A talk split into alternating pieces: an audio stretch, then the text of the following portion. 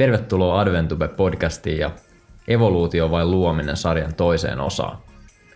Jos et ole kuunnellut vielä ekaa osaa, niin tsekkaa se myös. Eli seuraavaksi tulee syyt 5-8, minkä takia tieteen valossa voisi uskoa luomiseen.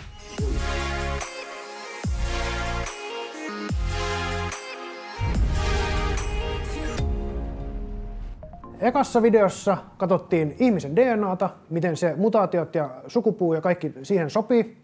Ja evoluutiohan perustuu ensinnäkin mutaatioihin ja sitten toinen on se, että tarvitaan pitkiä aikoja. Ensimmäisen videossa otettiin se mutaatiot pois käytännössä tieteen avulla ja tänään on tarkoitus ottaa sitten nämä pitkät ajat siitä toinen kivijalka sieltä pois. Tohtori Steve Austin on geologian professori. Grand Canyon esimerkiksi pystyy kivikerrostumia selvästi näkemään. Tässä on pieni kuvitus siitä, mitä kivikerrostumia, siellä on erilaisia kivikerrostumia pystytään näkemään. Sitten ollaan lähellä täällä, missä on tämä alempi vihreä sahalaita, niin ollaan lähellä sitä Grand Canyonin Colorado-jokea niin siellä pystytään näkemään, että ne on eri suunnassa ne kivikerrostot. Ne on tavallaan niin kuin joku olisi nostanut ne yhdestä päästä sisään, ja nämä on sitten sedimenttikiviä, mitä siinä päällä on. Erosio pystytään myös katsomaan. Täällä on sahalaidat ää, näyttää erosio, missä sitä löytyy. Eli ihan ylimmäinen kerros löytyy erosio. Välissä ei löydy yhtään erosioa mistään välistä. Ja sitten ihan tämän, missä on tämä erilainen muodostuma, niin täältä löytyy myös erosio. Eli tarkoittaa, että nämä, mitkä tässä välissä on kivikerrokset tullut, ne on nopeasti lyhyen ajan sisällä pistetty sinne. Ja sitten taas puolestaan, mitä täällä on pohjalla, niin nämä on ollut täällä pitempään ja saman tämä, tässä voi olla tuhansiakin vuosia molemmissa päällä, sen tar- paljon siellä on erosio löytyy sieltä kivekerroksista. Sitten Grand Canyonista yleensä puhutaan, että se on todiste siitä, että on ollut pitkiä aikoja ja paljon kaikkea. No ensinnäkin se, että erosio ei löydy sieltä itse kivikerrostumien välistä, mitä siellä on, niin tarkoittaa, että ne ei ole ollut siellä pitkiä aikoja. Ne on aika lailla samaan aikaan luotu sinne. Ja sitten toinen, 1980 sen Mount St. Helenin purkauksessa noin 5-6 tunnin aikana syntyi 7-8 metriä kivikerrostumia. Viidestä kuuteen tuntia niin saatiin noin 8 metriä kivikerrostumia. Se on aika pieni aika. Sitten kun sä heität siihen vaikka tulvan justiinsa, sulla on se vuosi siinä aikaa, niin sä saat satoja metrejä niitä kivikerrostumia ihan helposti. Ei ole mitään syytä ajatella, mikään todistusaineisto ei anna pohjaa sille, että niitä olisi pitkiä aikoja siellä ollut. Toki kaikki nämä luottaa siihen radioisotooppimenetelmään, mutta siihen tullaan, tullaan sitten myöhemmin. Nämä kivikerrostumat, mitä sieltä pystytään löytämään, ne sedimentit, mitä siitä löydetään, niin on ihan samanlaisia kuin löydetään mistä tahansa muualtakin nykyään. Kivi muodostuu aina hiekasta, se lasketaan johonkin veden alle – ja sitten sitä annetaan painetta ja lämpöä, niin siitä tulee eri, erilaisia kiviä, riippuen paljonko lämpöä ja paljonko painetta. Eli ei ole mitään, mitään niin kuin rakettitiedettä siinä luvassa mihinkään suuntaan. Ää, ensimmäinen kerros, niin kuin mä sanoin, Grand Canyonista löytyy sieltä ihan pohjalta, ja Colorado-joki on sitä osittain syövyttänytkin. Ja ne, mitä Colorado-joki on syövyttänyt, niin löydetään sieltä sitten lasku, tai se suvanne, mikä siellä on sitten laskee mereen, niin sieltä löydetään noin 4-4,5 tuhannen vuoden edestä sitä mutaa ja kaikkea, mitä se on tuonut mukanaan. Sen verran pystytään katsomaan, että okei, tämä joki on tästä mennyt noin kauan. Aika hyvin osuu siihen, mitä raamatussa sanotaan, että milloin, jos katsoo niitä sukuluetteloita, että kuinka kauan siitä on, kun vedenpaisumus oli. Kivi, ää, näiden kivikerrostumien välit, mitä löydetään Grand Canyonista, niin on hyvin tasaiset. Niillä on tasainen pohja ja se päällikerroskin on tasainen ja ne on hyvin, hyvin tota, samanlaisia pitkältä matkalta. Puhutaan koko mantereen levi, ylittävistä kerroksista. Ja osa niistä kerroksista löytyy Jenkeistä, Pohjois-Amerikka, Etelä-Amerikka, Eurooppa, Aasia ja Australiastakin löytyy kaikki samat, järje- samat kivikerrostukset samassa järjestyksessä, sama, suurin piirtein saman paksuisina. Niissä ei ole iso eroa, ihan sama mihin se päin maailmaa menee, niin aina löytää suurin piirtein samat kivikerrokset. Se, se ei niin kuin muutu siinä, että onko sä etelässä vai pohjoisessa vai missä päin maailmaa ootkaan, niin aina sä tulet löytämään ne suurin piirtein samat kivikerrokset. Joo, siellä on, osa on vähän pienempiä, mutta suurin osa on niistä niin kuin koko pallon laajuisia, pois lukien ehkä syvät meret tai jotain tämmöistä, mitä, mitä sitten on. Se, mikä ainoa, mikä sen selittää, että ne on niin tasalaatuisia ympäri maailmaa, on, että ne on samaan aikaan muodostunut ja hyvin nopealla tahdilla, koska siellä ei ole tosiaan erosio missään kohtaa siellä väleissä. Sen kun menee sanomaan johonkin, niin joo, siitä nauretaan, mutta kenelläkään ei ole mitään parempaa selitystä sille.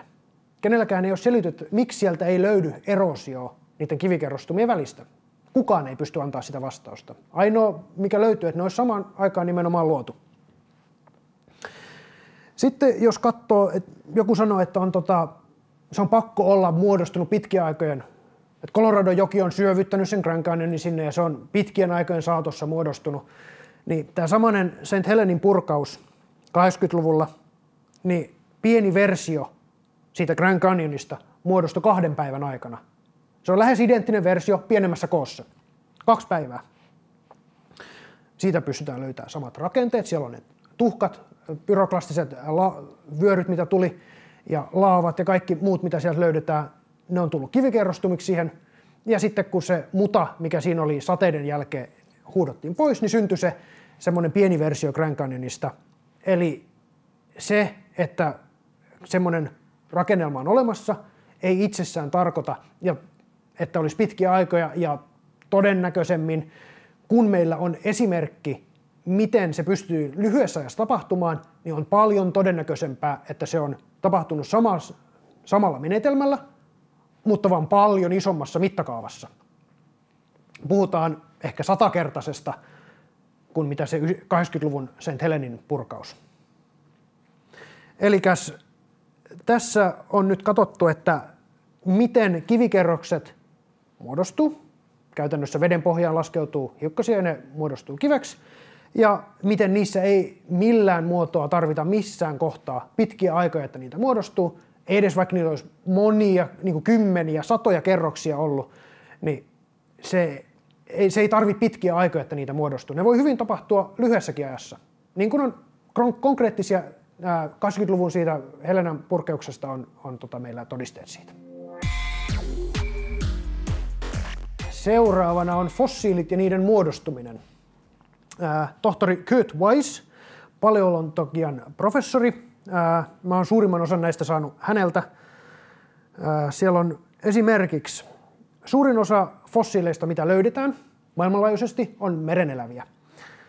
fossiileista näkyy paljon monimuotoisempi maailma, mitä nykyään pystytään havaitsemaan. Siellä on erilaista elämää, ne on, no, värillisyydestä on huono sanoa mitään, kun ei oikein, se on mielikuvituksen tuote.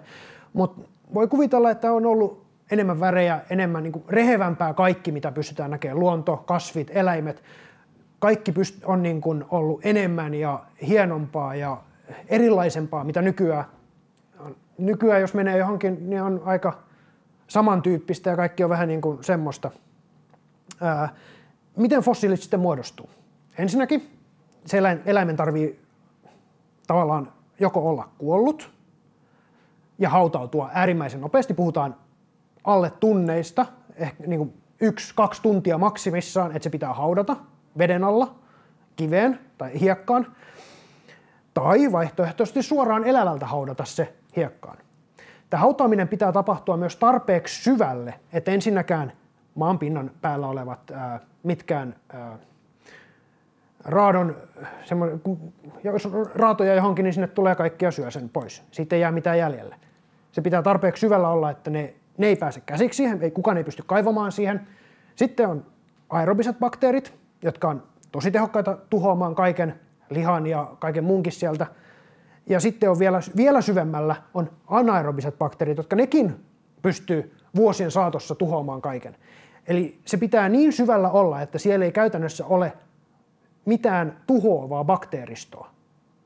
Puhutaan sadoista metreistä muutamassa tunnissa. Se on se, miten elävät olennot pystytään fossilisoimaan. Ää, aikana, milloin fossiileja syntyi, se oli yleistä. Se oli tosi yleinen tapahtuma. Nykyään sitä fossiileja tapahtuu kengille ja hatuille ja muille tämmöisille, mitä, mitä niin bakteerit ei hirveästi edes tykkää syödä. Mutta eläviä olentoja ei nykyään fossilisoida, koska niitä ei pystytä hautaamaan tarpeeksi syvälle. Niillä ei ole tarpeeksi painoa, niillä ei ole tarpeeksi syvyyttä, että bakteerit ei pääsisi niihin. Se ei vaan tapahdu. Eli on ollut aika, jolloin maan päällä on ollut niin valtavat voimat menossa, kuten esimerkiksi tulva, niin että on pystytty kivikerroksia ja mutakerroksia kaikkea saamaan niin isoja määriä lyhyessä ajassa, ettei kukaan ole pystynyt tuhoamaan niitä, mitä sinne on haudattu. Sen takia meillä on fossiileja. Fossiileista löydetään, jos eläimistä puhutaan, niin ensimmäisenä kun katsotaan pohjalta ylöspäin, löytyy jalanjäljet. Ihan kun olisi painut jotain asiaa, ja sitten seuraava muutama kivikerros sen jälkeen löytyy itse eläin. Se on lähemmäksi sääntöä kuin poikkeusta. Se on melkein kaikki löytyy tällä tavalla. Ja tota, jos lähdetään sitten pohjalta tulee vielä ylöspäin, niin ensimmäisenä löytyy merenelävät. Totta kai aallot tuonut merenelävää rannalle, niin ne on haudattuna ensimmäisenä. Sitten tullaan rannalla olevat eläimet haudattuna ja edelleen on merenelävää siinä mukana. Ja sen jälkeen on, on tota, syvemmälle maassa. Ja sitten ihan loppu, loppujen lopuksi on lintuja ja mitä kaikkea sieltä löytyykään. Ja se, mitä esimerkiksi evoluution puolesta puhujat tuo esille. Se järjestys, missä niitä fossiileja löytyy, se on ihan todenmukainen. Mutta ne ei kerro, että mitä kaikkea sieltä muuta löytyy. Ne on jättänyt siitä osan pois, että ne pystyy tukemaan sitä omaa evoluutioteoriansa. Jos katsotaan, että mitä kaikkea mistäkin löytyy, niin siellä on merenelävät joka puolella. Ja aina löytyy nimenomaan ne jäljet ensin. Ja sen jälkeen löytyy vasta sitten niitä siinä järjestyksessä maalta sisämaa, mereltä, mereltä sisämaahan mennään aina, aina tota, ää, siinä kivikerrostumissa. Ja sen pystyy katsoa joka puolelta maailmaa. Se on poikkeuksetta löytyy. Siinä ole yhtä ainutta poikkeusta, että se menisi tällä tavalla. Sitten siellä on fossiileista löytyy, että ensimmäinen kerta kun niitä löydetään, niin siellä on monia eri lajeja heti samaan aikaan haudattuna. Se ei mene silleen, että sulle tulee yksi ja sitten tulee kaksi ja kolme ja neljä, vaan siellä on satoja lajeja kerralla, sitten seuraavat satoja, seuraavia satoja. Se on aina, ne tulee tälleen elämään tai löytyy sieltä ja ne myös häviää tälleen. Se on tietty tavallaan, voi kuvitella, jos sen kääntää ylö, niin kuin vaakatasoon, niin että mi, miten sä oot mennyt mereltä maalle, on paljon parempi kuvaus siitä, kuin että se on kehittynyt eteenpäin, koska niitä kehitysaskeleita ei nähdä missään. Niistä ei ole mitään todistusaineistoa. Sitten on tämmöinen kuin tohtori Andrew Snelling, tämä on myös geologi. 70 prosenttia maapallosta on peitetty fossiileja sisältäviin sedimenttikiviin, jotka on muodostunut tietenkin veden alla. 70 prosenttia. Jotkut näistä fossiileista on säilynyt niin hyvin, että niitä pystyy anatomiaa tutkimaan niistä. Osasta fossiileja on löytynyt, löytynyt tota, esimerkiksi ää, verisuonia, punasoluja, ää, osteoplasteja, eli soluja, jotka muodostaa luuta. Niitä on pystytty näkemään yhtä hyvin kuin tuoreesta luusta pystytään. Ja tota, sitten on proteiineja ja, ja tota, ää, orgaanisia aineita muitakin, jotka pitäisi nykytieteen mukaan tuhoutua muutamassa sadassa vuodessa – se, että niitä muutama tuhat vuotta selviäisi missään maan alla, on, on tota, tosi epätodennäköistä ja se on vaikeasti selitettävää. Se, että jos ne kymmeniä miljoonia vuosia säilyisi, satoja miljoonia vuosia, niin se on täys mahdottomuus. Sitä on koitettu kaiken näköisillä teorioilla selitellä. Yksi on semmoinen, että rauta, noi punasolut eläimen kuollessa punasolut hajoisi, sieltä tulisi hemoglobiinia, rautaa, ja se rauta parantaisi sitä, sitä tota, ää, proteiinien ikää, ne selviäisi pitempiä aikoja. Tarkoittaa, että se muodostaisi sinne semmoisia ristisidoksia, jotka vähentäisi sen erosiot periaatteessa. Se jättäisi jalanjäljen. Sitä jalanjälkeä ei löydy mistään. Tarkoittaa, että sitä ei ole tapahtunut, sitä, sitä tota Fentonin ää, menetelmää, mitä siinä kuvataan. Ja Mary Schweitzer oli ensimmäinen, joka löysi nämä organiset rakennelmat 2005, ja sen jälkeen sitä on sitten tutkittu monta kertaa. Siinä on ää, erilaisia menet- tai noita teorioita ollut, että miksi niitä on löydetty.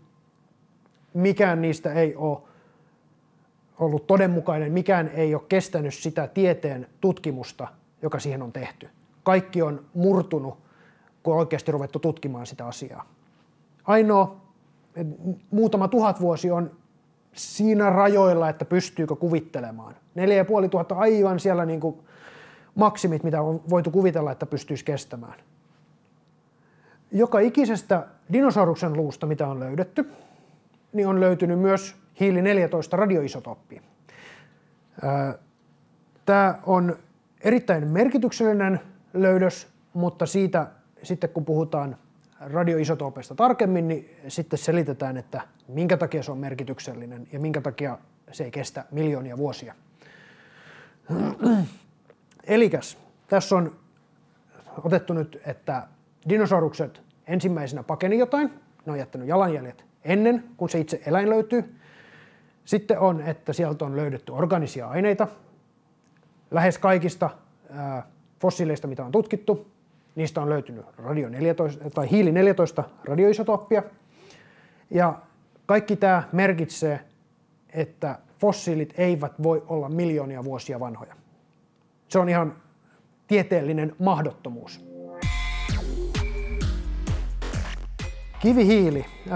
Evoluution kannattajat esittää, että kivihiili on muodostunut pitkien aikojen saatossa. Puhutaan sadoista tuhansista vuosista ehkä. Ja sitten se olisi suonalla muodostunut, siellä pitäisi olla juuria ja lehtiä ja puurunkoja ja, ja oksia. Kaikkea nyt, mitä suolta yleensä löytää, pystyssä sille löytyy. Voi mennä katsomaan ihan nykypäivänkin suota, että mitä sieltä pitäisi löytyä sitten kivihiilestä, jos se olisi suonalla muodostunut. Tota, sitten jos se olisi suonalla muodostunut, niin olisi, se olisi hyvin rajattu alue, mistä kivihiiltä löytäisi. Ei ole mitään semmoisia soita, jotka on tuhansia kilometrejä leveitä tai pitkiä tai miten vaan. Semmoisia soita ei ole olemassa. Eli kivihiili, jos se olisi suonalla muodostunut, kivihiili olisi hyvin rajattu, se olisi pienellä alueella ja sieltä pitäisi löytää vähän kaikenlaista. No mitä sitten, kun, kun katsotaan kivihiiltä itsessään, niin, niin tota, mitä me löydetään kivihiilestä? Mikroskoopilla kun katsoo, niin kivihiili on puhtaasti muodostunut kaarnasta. Ei ole mitään, siellä ei ole keppejä, siellä ei ole oksia, siellä ei ole lehtiä, se on kaarnaa puhtaasti. Ne kaarnan palaset on noin lautasen kokoisia, mitä tässä on kuunnellut, niin, niin lautas, ison lautasen, ruokalautasen kokoisia ja siitä vähän pienempiä, mitä sieltä löytää. Ne ei ole mitenkään hienoksi jauheutunut, mitä pitäisi olla, jos olisi suonalla muodostunut. Eli käytännössä kivihiili ei ole muodostunut suonalla. Se on mitä se tutkimusaineisto tässä kohtaa näyttää. Sitten on Dr. Kurt Weiss, paleontologi, on tutkinut tätä enemmän ja kivihiili on aina tasainen pohja ja tasainen pinta. Siinä ei oikeastaan ole yhtä ainutta poikkeusta, se aina tapahtuu tälleen ja löytyy semmoisia esiintymiä. Pohjois-Amerikan kivihiilet, kerrokset voidaan vetää Pohjois-Kanadasta aina aivan eteläisimpään osaan asti, jenkkejä. Ja sitten itä-länsisuunnassa niin sieltä länsirannikolta itärannikolle ja sitten Atlantis kipataan välistä ja sitten on Euroopassa jatkuu vielä ja Australiasta löytyy aivan ne samat kivikerrostumat, kivihiilikerrostumat, kaikki löytyy. Niissä ei ole hirveästi eroa. Niitä voi olla muutama kerrostuma sinne tänne enemmän. Esimerkiksi Jenkeistä löytyy semmoinen, missä on yli 100 kerrosta kivihiiltä, missä on aina joku pieni normaalimpi kivikerros välissä, käytännössä mutaa, mitä sinne on tullut ja pakkautunut. Ja sitten on taas tasainen pohja, tasainen pinta kivihiilikerroksella. Ja ne on kaikki kaarnaa. Poikkeuksia ei löydy. No miten, miten tota kivihiili sitten muodostuu, jos sillä on se kaarna?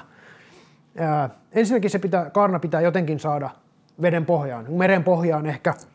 Ja sitä tarvii tulla sinne aikamoinen kerros, että sitten kun sitä pakataan ja tiivistetään, niin että siitä tulee se vajaa metrin kokoinen kerrostuma. Tutkimuksissa on laboratoriossa saatu kivihiiltä valmistettua kolmesta neljään viikkoa aikavälillä. Siihen tarvittiin katalyytti. Tämmöinen katalyytti käytännössä on asia, joka nopeuttaa reaktio, mutta ei itsessään vaikuta siihen reaktion alkuun tai lopputulokseen, että mitä, mitä siellä on. Se vaan nopeuttaa sitä, että tapahtuu nopeammin jotain. Ja laboratoriossa kivihiiltä muodostui sen katalyytin avulla, mutta ei koskaan muodostunut ilman katalyyttiä. No mitä tämä katalyytti sitten on? Ää, käytännössä se on tuhkaa, mitä jää tulivuoren purkauksista. Ja sitä pystytään katsomaan.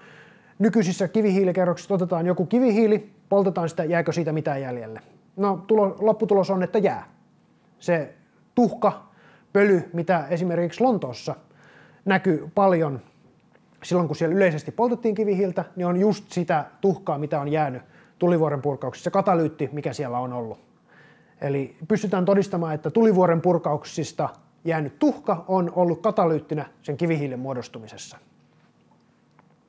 Elikäs kivihiili on muodostunut lyhyessä ajassa, kolmesta neljään viikkoa. Se on kaarnasta, se ei ole muodostunut ää, suon alapuolella. Siinä ei ole, ei ole mitään juuria, jotka menis sen läpi tai rikkois sen jotenkin. Se on aina tasainen pohja ja tasainen pinta joka paikassa. Ne kerrokset on mantereen ylittäviä ja joka mantereelta löytyy samanlaisia kerroksia samassa kohtaa sitä ja käytännössä se tarkoittaa, että kaikki maailman kivihiilet on muutaman vuoden sisällä, tai puhutaan ehkä muutaman kuukauden lähempänä, on tota, muodostunut ja, ja tota, siinä ei ole mitään mahdollisuutta pitkille aikaväleille syntynyt tässä, tässä mitä voidaan tutkimuksilla ja havainnoida nykypäivänä. Se ei tue pitkiä aikoja tässäkään kohtaa. Planeetan ikä ja radioisotooppimenetelmä. Tohtori Andrew Snelling, geologi, on tutkinut radioisotooppimenetelmää enemmän, ja tässä on kaikki ne menetelmät, mitä pystytään käyttämään sen, sen tota, tutkimiseen. Nykyään havaituilla ää, muunnosvauhdeilla pystytään periaatteessa katsomaan, että kuinka kauan se on ollut olemassa. Jos me tiedetään alkupiste, eli montako emo ja montako tytäratomia on ollut alussa, eikä vaan oleteta, niin kuin nykyään tehdään, että siellä on ollut kaikki emoatomeita eikä yhtään tytäratomia. Jos me ei tiedetä sitä, niin totta kai me tullaan väärään lopputulokseen. Se, se ei vaan niin kuin toimi siinä kohtaa enää. Toinen pointti, meidän pitää tietää, että sinne ei ole mistään lisätty mitään. Eli sinne ei ole tullut emoatomeita lisää, eikä ole tullut tytäratomeita lisää. Se, se ei vaan niin kuin toimi, tämä menetelmä, jos meillä on muuttuva määrä atomeita siinä yhtälössä. Se, se ei niin kuin saa lopputuloksesta sitten oikeeta.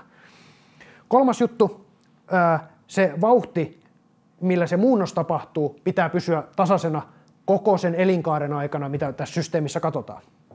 Eli se ei, se ei voinut muuttua esimerkiksi tulvan vaikutuksesta, mihin on hyvät todisteet, että löytyy maailmanlaajuinen tulva, joka tiedetään, että semmoinen siinä mittakaavassa, missä se tulva on tapahtunut, olisi varmasti muuttanut sitä vauhtia, millä nämä isotoopit on vaihtanut toiseen. No tätä isotooppimenetelmää on sitten tutkittu. Sitä on otettu, St. Helenin purkauksessa on tullut muodostunut kiviä, ja silloin kun laava jähmettyy, niin sitä on kuviteltu, että siinä vaiheessa jähmettymisen tapahtuessa se lukitsee sinne sisälle ne kaikki isotoopit, kaikki mineraalit, kaikki muutkin, ne jää niin kuin siihen aikaan. Se tavallaan vangitsee sen ajan siihen sisälle.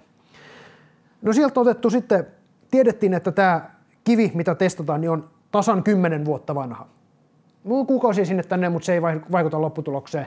Niin 10-vuotias kivi mitattiin radioisotooppimenetelmällä ja sieltä saatiin 340 000 2,8 miljoonaa vuotta sen kiven iäksi. Aika kaukana siitä kymmenestä vuodesta. Ja tätä on testattu kymmeniä, satoja kertoja, aina sama lopputulos. Pieni ikä kivellä ja sitten on hirveän pitkät tiet saatu radioisotoppimenetelmällä, ihan koska me ei tiedetä, mikä se alkujuttu on, alku lähtöpiste, me ei tiedetä, onko se pysynyt vakaana, me ei tiedetä, onko jostain tullut jotain ylimääräistä sinne, niin me saadaan ihan vääristyneitä ikäkuvitelmia sitten siitä, että mikä se oikea ikä sille, sille yksilölle on. Onko tämä radioisotooppimenetelmä sitten ihan turha? No ei ole. Sillä pystytään suhteellisia ikää katsomaan, että okei, tämä juttu on vanhempi kuin tämä toinen. Ja se on ihan hyvä asia. Mutta sillä ei näiden todistettujen asioiden valossa pystytä katsomaan, että tämä on juuri tämän ikäinen tai ton ikäinen. Tähän on yksi poikkeus. Hiili 14 isotoppi, joka on luotettavampi sen takia, että me pystytään vertaamaan sitä alkukohtaa, koska siellä on stabiileja hiili 12 ja hiili 13 isotooppeja, jotka tietyssä prosenttiluvussa päästään aika lähelle sitä, mikä on se alku, alku tota, tai lähtöpiste sille hiili 14 isotoopille.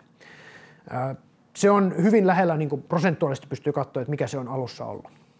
Mutta edelleen me ei tiedetä, onko sitä tullut lisää jostain, me ei tiedetä, onko se vauhti muuttunut.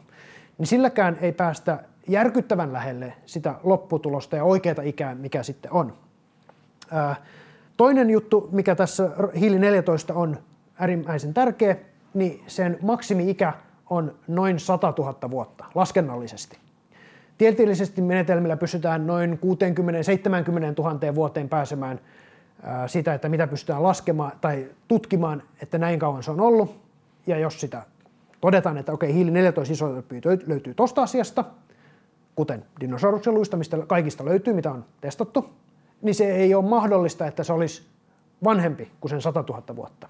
No sitten kun me ei tiedetä sitä muunnosvauhtia tarkasti koko, koko elinjään aikana, niin me ei osata sanoa, että okei, me saadaan hypoteettinen maksimi-ikä, mikä kaikille dinosauruksen luille, mitä ne on laskenut, niin, niin tota 23-40 000 vuotta. Se ei ole lähellä sitä laskennallista maksimia, mitä hiili 14 isotopilla pystyttäisiin saamaan, vaan se on melkein puolet, lähellä sitä puolelta väliä, missä pystytään. Mutta sitten kun ottaa siihen, että tulvan aikana todennäköisesti olisi kiihtynyt kaikki prosessit, niin päästään muutamaan tuhanteen vuoteen. Sitten on maan ikä, joista 90 prosenttia kaikista menetelmistä näyttää, että olisi nuori tämä maapallo. Yksi hyvä esimerkki on kometat. Niitä on lyhytaikaisia, eli alle 200 vuotta, kun me nähdään se kometta, joka kerta, kun se käy, niin 200 vuotta, niin tulee seuraavan kerran. Ja sitten on pitkäaikaisia, jotka on yli sen 200 vuoden. No nämä lyhytaikaiset kometat, niin niitä on hypotesoitu tai ää, teorioitu, että ne tulee Kuiper Beltiltä, joka on käytännössä kivi, semmoinen vyöhyke ää, Pluton tienoilla ää, kiertoradalla, että sieltä tulisi joku kometta, ne sieltä olisi niin kuin muodostunut. Ää, pitääkö se paikkansa?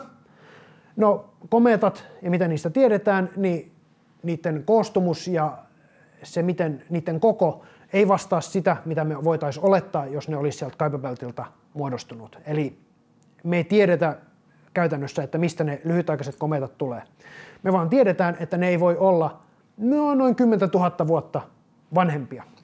Se, se vaan niin kuin ei, ei tieteen valossa mitenkään pidä vettä, jos me ruvetaan puhumaan pitemmistä ajoista. No sitten on pitkäaikaiset kometat, eli ne, jotka käy maan lähellä kerran tai harvemmin kuin 200 vuoden välein. Näitä on teorioitu, että ne tulisi semmoisesta kuin Cloud. Tälle ei ole mitään tieteellistä todistetta. Oat Cloudia ei ole koskaan nähty, sitä ei ole mitenkään todistettu, että se olisi olemassa.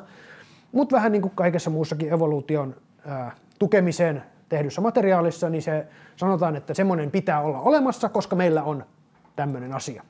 Se, tämän voi pistää X, Y, siihen, pistää tuohon tohon lauseeseen, että koska me ollaan olemassa, niin meillä on pakko olla joku esi-isä.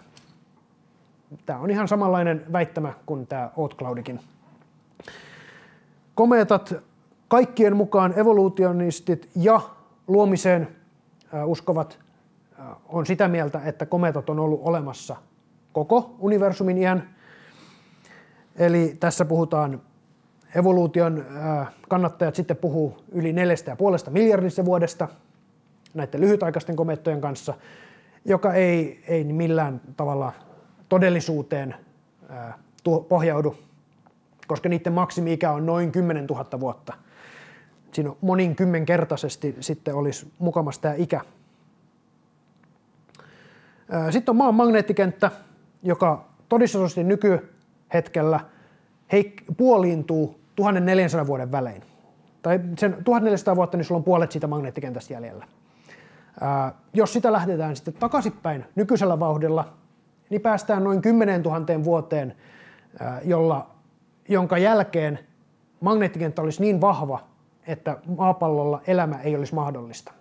Se on se teoreettinen maksimi, kuinka kauan maapallolla on ollut elämää. Eli sitten jos päästä, lähdetään siitä, niin, niin tota, se sulkee pois lähes kaiken evoluution jo tällä yhdellä väittämällä, jota pystytään todell- tieteellisesti tutkimaan nykyään. Sitten on ihmisten, ihmisten tota, väkiluku. Se on mahdollista saavuttaa neljässä puolessa tuhannessa vuodessa puolen prosentin kasvulla. Nykyään on kolme prosenttia se, joka on hidastettu siitä. Se oli vähän korkeampi, kolme ja puoli prosenttia jossain kohtaa, mutta nykyään kolme prosenttia. Jos sillä kolmella prosentilla laskee, niin sillä pystytään kattamaan sodat ja taudit ja kaikki mahdolliset tuhot, mitä on maapallolla tapahtunut viimeisen neljän ja puolen, viiden tuhannen vuoden aikana. Ja silti se on ihan helppoa saada tämä seitsemän miljardia ihmistä, mitä maapallolla, maapallolla nykyään on kuudesta eri ihmisestä neljä ja puolen tuhannen vuoden aikana. Eli tämä väittämä, että, että jotenkin tarvittaisiin monia ihmisiä, että saataisiin tämä väkiluku siinä ajassa, on täysin perätön. Se ei perustu mihinkään tutkimukseen, se on vain arvailuja ja yritetään sekoittaa periaatteessa tätä evoluution ja luomisen tavallaan keskustelua, mitä käydään, että kumpi on, on sitten oikeassa. No tota, tässä on nyt käyty aika monta asiaa DNAsta ja, ja tota, geologiasta läpi erilaisia todisteita. Ja se, mitä tästä kaikesta pystyy huomaamaan, että miten paljon tieteellinen todistusaineisto pohjustaa luomista. Meillä ei ole tarpeeksi aikaa evoluutiolle ja meillä ei ole mitään mekanismia, miten evoluutio voisi toimia. Mitään ei ole kummassakaan todistettu tieteellisesti, että me saataisiin evoluutio millään muotoa toimimaan. Edes siitä, että me saataisiin yksi bakteerilaji muuttumaan joksikin toiseksi bakteerilajiksi. Semmoistakaan ei pysty tapahtumaan. Eli joku, kun niitä on eri muotoisia bakteereita, niin, niin tota, ne ei muuta muotoaan yhdestä toiseen. Ne pysyy omanlaisinaan bakteereina. Kiitos hei tosi paljon, kun olet katsonut nämä videot. Ja tota, tykkää videosta, ota kanava seurantaa ja, ja tota, jos tulee jotain kysymyksiä, niin laita ne tonne kommenttikenttiin Mä mahdollisimman hyvin koitan vastata siellä omalta kan- kanavaltani totta kai, mutta tota, kaikkeen mihin osaan vastata, niin koitan vastata. Ja tota, morjes!